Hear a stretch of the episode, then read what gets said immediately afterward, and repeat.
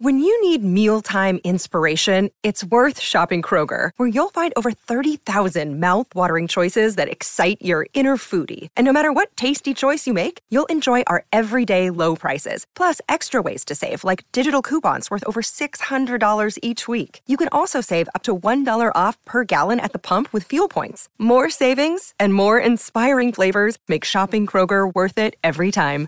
Kroger, fresh for everyone. Fuel restrictions apply. Hey, everybody. Welcome to the midterm review. Uh, the midterm review uh, gave you a copy in class on Tuesday. It's also on eClass if you prefer the digital version, so you can find it in any number of ways. Um, just like all my reviews, these are the topics from the question. So you can be assured that there's going to be a Federalist versus anti Federalist question on the test. Um, Thomas Jefferson Declaration of Independence and Enlightened Ideas. There's going to be one of those questions uh, on the test. So I don't try and mess around with you. Don't try and put extra stuff on there. If it's on here, there's going to be uh, a question. So I'm going to do this in two parts. I'm going to do uh, the 1 through 17 for this uh, podcast, and then I'll do 18 through 34 uh, so you don't have to listen to the whole thing, uh, especially if you feel like, hey, I'm I feel pretty good about the the underpinnings. You know, this is stuff that you should be familiar with to an extent because a lot of it is U.S. history stuff. Um, or if you feel good about the the stuff that we did in units two and three, you don't have to listen to, to all that if you feel good about it. So, uh, anyways, let's get rolling here. So the first one is Thomas Jefferson, Declaration of Independence, and the Enlightened Ideas. So, you know, the bottom line here, and most of you are going to be familiar with this, Jefferson writes the Declaration of Independence, and he takes a lot of stuff from the enlightened thinkers, you know, specifically Locke, and a little bit uh, from Montesquieu with the separation of powers. So, um, if you can remember the natural rights, you know, he puts those in there, in there, the right to life, liberty, and according to Jefferson, pursuit of happiness. Uh, Locke did say property, but it did get changed. Uh, you should be pretty good for that series of questions. I think there's a, if I remember correctly, there's a passage from the Declaration of Independence, and then it asks you a couple questions about that stuff there. Number two is the same kind of format, James Madison, Fed 51. So there is a passage from Fed 51 that you'll need to read and interpret. Uh, the overarching theme of Fed 51 is separation of powers. A lot of a lot of stuff about that. Remember, the whole Federalist Paper series was written to try and get support for the, the Constitution. Because as much as we, you know, kind of revere the Constitution today, uh, there's a lot of issues with it back then uh, on whether people were actually going to sign this thing and actually institute it. So the Federalist Papers were written. Fed 51 addressed the specific concern about the power of the government. Remember, there was a big concern back then about the government, about an individual, or about just all these branches becoming too powerful.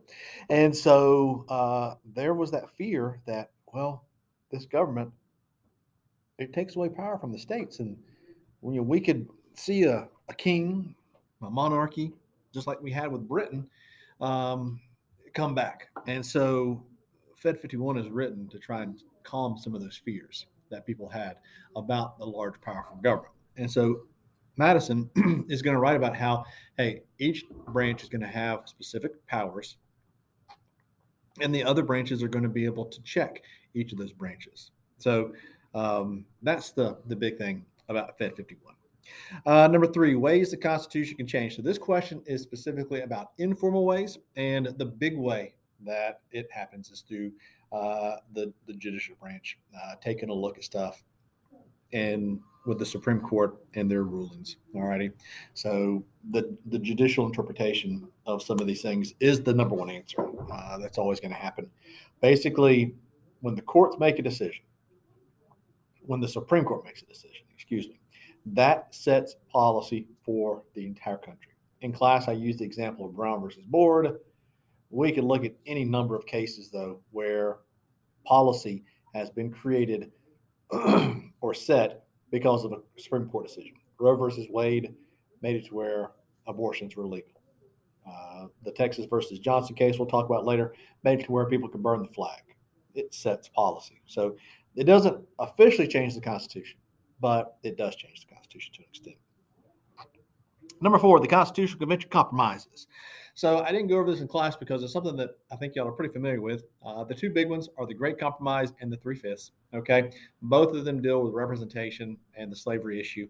Uh, the Great Compromise, um, I guess, doesn't deal too much specifically with slavery, although it does lead into the Three Fifths Compromise because it does whatever. Uh, so great compromise. Remember, this is the combination of the Virginia plan and the New Jersey plan. Virginia plan called for um, a one house legislature based on based on population. Uh, the New Jersey plan called for a one house legislature based on uh, equality. So they eventually combined these into the Great Compromise, where now we have a House of Representatives based on the state's population. So the bigger you are, the more people you have in the House, and then a Senate where you have a uh, e- equal number where every state has two. Okay. Uh, that gets to the three fifths compromise because now all of a sudden population, it, it was going to be important regardless, but now population is important because, hey, this determines how many people you get in the House of Representatives. Plus, it also is going to determine how much you pay in taxes. So the South wants to have their slave population count for representation, but not count against their taxes. All right. The North wanted the opposite. They wanted the slave population in the South to count for taxes, but not for the representation purposes. And that's why the three fifths compromise was created uh, to appease both sides there. And um, so that was those two compromises. There's also the commerce compromise, which isn't on here. Uh, it's not on the midterm, anyways. Um, no, that's the one that dealt with, with the slavery and the importation of slaves and just uh, the federal government controlling imp- imports altogether. Um, basically, the South was fearful that they would shut off the, the importation of slaves, um, and also, you know, they would affect some of the the trade that the South did because they were pretty heavy, heavily reliant um, on trade with other countries, and so uh, the the what comes out of the Commerce Compromise is that the federal government won't really mess with with importation too much for 20 years.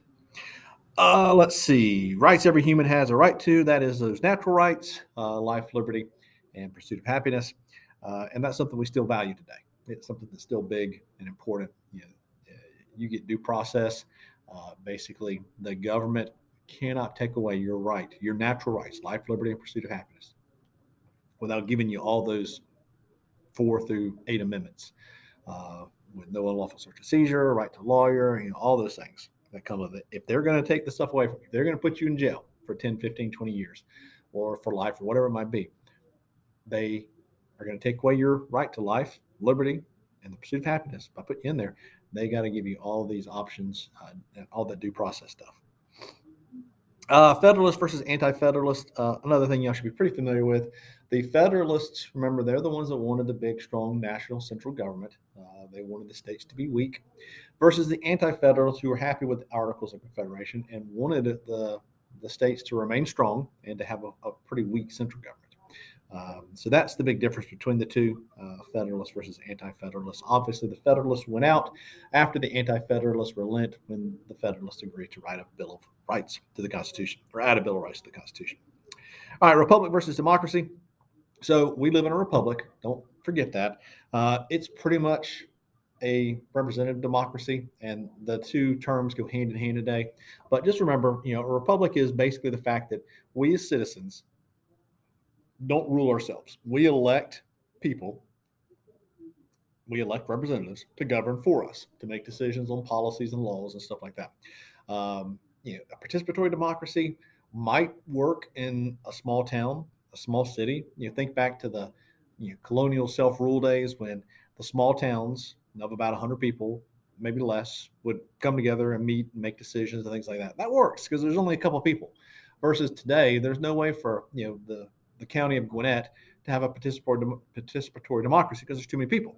Anyways, the republic is just the fact that we are going to vote for people uh, that are going to represent us. Okay. The democracy part is basically just how we pick our people. That's the fact that we go out and vote and things like that. So, um, anyways, there's that. All right, number eight, separation of powers. What is each branch responsible for? So we're going to do the branches next. We'll start that on Monday, uh, the 14th. But um, the executive branch enforces, the legislative branch writes laws, and the judicial branch interprets, judges, whatever you call it. Okay.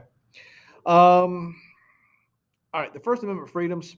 and then give examples from court cases. So that should give you a, a, a warning, trigger you that, hey, the question is going to be about a court case. All righty. Uh, so we're going to take out the right to assembly. We're going to take, it, take out the right to petition. We're going to take out the freedom of press.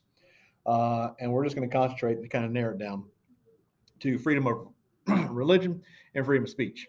Um, the freedom of speech, the big case that you're going to need to know for the test is Texas versus Johnson. And that's the one that set up the fact that you can burn the flag as a part of your freedom of speech slash symbolic slash, slash political speech. So you can burn the flag and it's considered freedom of speech. Okay. The other two are further down the um, list. Number 31, Wisconsin versus Yoder and Engel versus Vitale. So I'll go into more detail about them. But just Wisconsin, that was the free exercise case where the Amish wouldn't take their kids out of school. And uh, the court ruled that their free exercise calls, free exercise rights were being, uh, you know, taken away by the, state law. And then Engel versus Vitale is the uh, prayer school case. Okay. So remember those three cases. Uh, I'll go into more detail about the Wisconsin and the Engel case um, with the next podcast. Uh, the Articles of Confederation and its ratification. So it took a lot to ratify this thing. Uh, and then if you want to make any kind of change, you had to have unanimous support. So 13 out of 13 states had to, to agree to any kind of change to the, the Articles of Confederation. So very difficult uh, and just one of the weaknesses of this document. Then the, the structure of the government under the Articles. So remember, there was a weak Congress, there was no president, there was no judges, or uh, no federal judges, anyways. Um, so it was just, it was pretty, pretty rough. Uh, you know, they couldn't do anything uh, because the fact there was no figurehead, the fact that Congress could not tax, Congress could not call a military, uh, they just couldn't do what they needed to do to run a country. Uh, it'd be like, you know, CEO of a company with no power, no authority to get the workers, the employees to, to do what they need to do. Um, and that's pretty much what was happening. And, and the employees were running the, the company just like, um, or I said that in reverse. The states were running the the, the show, just like if the employees were running the show, of the business. So, um, anyways, that's that. Uh, the amendment process, going to try and keep it as simple as possible. You've got the fact that Congress approves, so they will create and then approve it at the congressional slash national level. Uh, a two thirds vote is needed by the full Congress to approve of, of, of a amendment. And then it goes to the states for ratification. And you need three fourths of the states to ratify it. Federal grants. Uh, so remember, the, the states kind of do their own thing. And the federal government wants them to do what the federal government wants them to do. But how does the federal government get the states to do what they want them to do? It's through money. And so the, the federal grants uh, is that option. Uh, the two big ones you need to know are categorical and block grants. Categorical grants, remember, those are the ones that come with strings attached, where, okay, states, if you do this, you get this money. And the states line up to get it done most of the time. And then block grants, there's a little more freedom.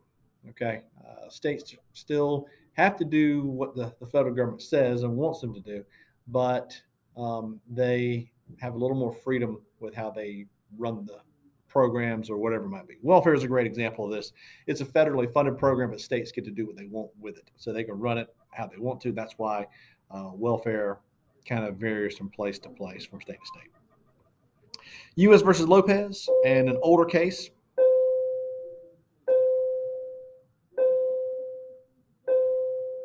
Sorry, I have to do this during my planning period, and that is during lunch periods, and so the bell rings. Okay, so the Lopez case, first off, the Lopez case itself.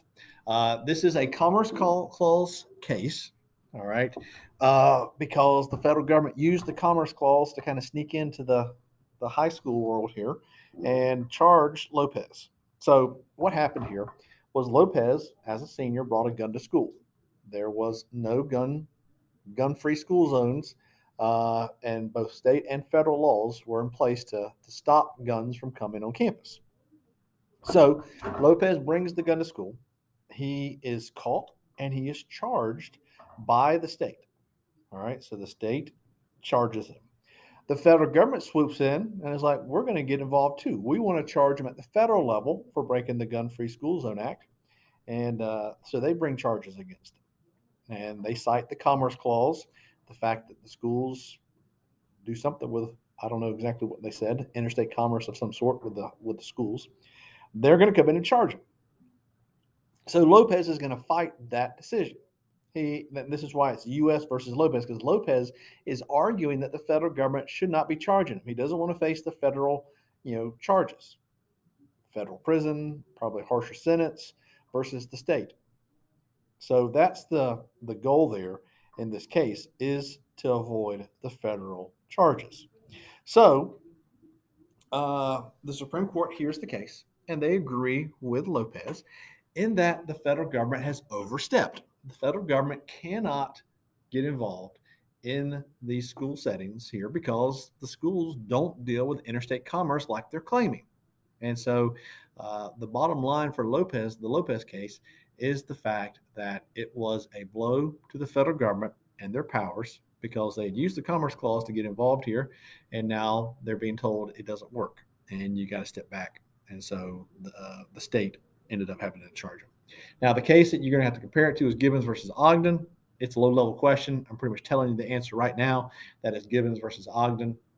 Uh, this was the steamboat case from back in the 1800s, early 1800s, where both Gibbons and Ogden got charters from their respective states, New York and New Jersey, to be the only steamboat operators on the Hudson River. They got out there and they argued about it. Eventually, they're going to, to go to court over it, and the Supreme Court can say, well, you know what? Neither New York nor New Jersey has the right to do that according to this document, the Constitution. The only people that can do that is the federal government uh, and Congress. So that was that. Uh, let's see, 15, Article 6 of the Constitution, that is the Supremacy Clause. So remember that the uh, Constitution and federal laws are supreme, although the federal government does sometimes look the other way. Uh, full faith and credit, privileges, immunities, and extradition. Full faith and credit just means that the states are going to honor each other's court decisions, documents, uh, licenses, and things like that. And I've told you over and over again that I'm an example of this. I got married in Florida back in 2001, I think it was. Um, and we moved up here. Didn't have to get remarried up here. Georgia just recognized the fact that I got married down in Florida. Got divorced from her in here, up here in Georgia in like 2004 or so. Not a long marriage. Don't get married young. Take nothing else from this podcast. Take that. Don't get married too young. Uh, so we got divorced. I didn't have to go back to Florida to do anything. Florida just recognized the divorce because it was a Georgia court and all that kind of stuff. Got remarried here, here in Georgia. Don't have to go anywhere else to get married. It's just recognized. So states are going to recognize each other's stuff. Privileges and immunities. Um, that is the fact that you're going to be treated the same from state to state. You're going to have all the rights uh, that citizens have in one state to the next. Okay. If you go to Florida, if you go to Texas, if you go to California, wherever you go for spring break in a couple weeks, uh, you will have the same rights there as a citizen as you would if you were a citizen of the state. And then extradition, you uh, commit crimes in multiple states, you will potentially be sent back to. Uh, you, are not going to escape charges. So you commit crimes in Georgia, Alabama, Mississippi, uh, and Louisiana. Uh, they're going to talk and they're going to work it out, and you'll be sent back to to the states to face charges and and and, and whatnot. That's extradition. Finally, federal mandates. Uh, these are times when the federal government wants to make you, as a state, do things. Sometimes they fund them, sometimes they don't. Sometimes they give you just a little bit of money as a state. But they are directives from the federal government to do things that they want. So I told you about No Child Left Behind in class. uh, that was in the early 2000s, where schools had to meet certain numbers. If they didn't, they had to provide all kinds of services for their students no funding from the, the federal government. Just get it done. All righty. Uh, ADA, Americans with Disabilities Act, that was another one that the, uh, the, the states had to follow up on. They had to retrofit all their state buildings with handicap access because of ADA, Americans with Disabilities Act. All right, guys. So that is the first half of the review. I'll do the other half in a separate podcast so that if you don't have to listen to a you know a 40 minute thing if you don't want to. Uh, as always, let me know if you have questions, concerns, whatever it might be uh, through Remind, through email, through social media, whatever you want to do to contact me, uh, go ahead and send me a note. if I'm in school, obviously ask me questions there. I am on call all week for jury duty. So uh, if you're listening to this on Tuesday, I have to call in and uh, find out if I have to report back to the jury pool on Wednesday. So we'll have to wait and see. Uh, anyways, guys, let me know if I can help you with anything, and I'll see you in class when I see you in class. Later, guys.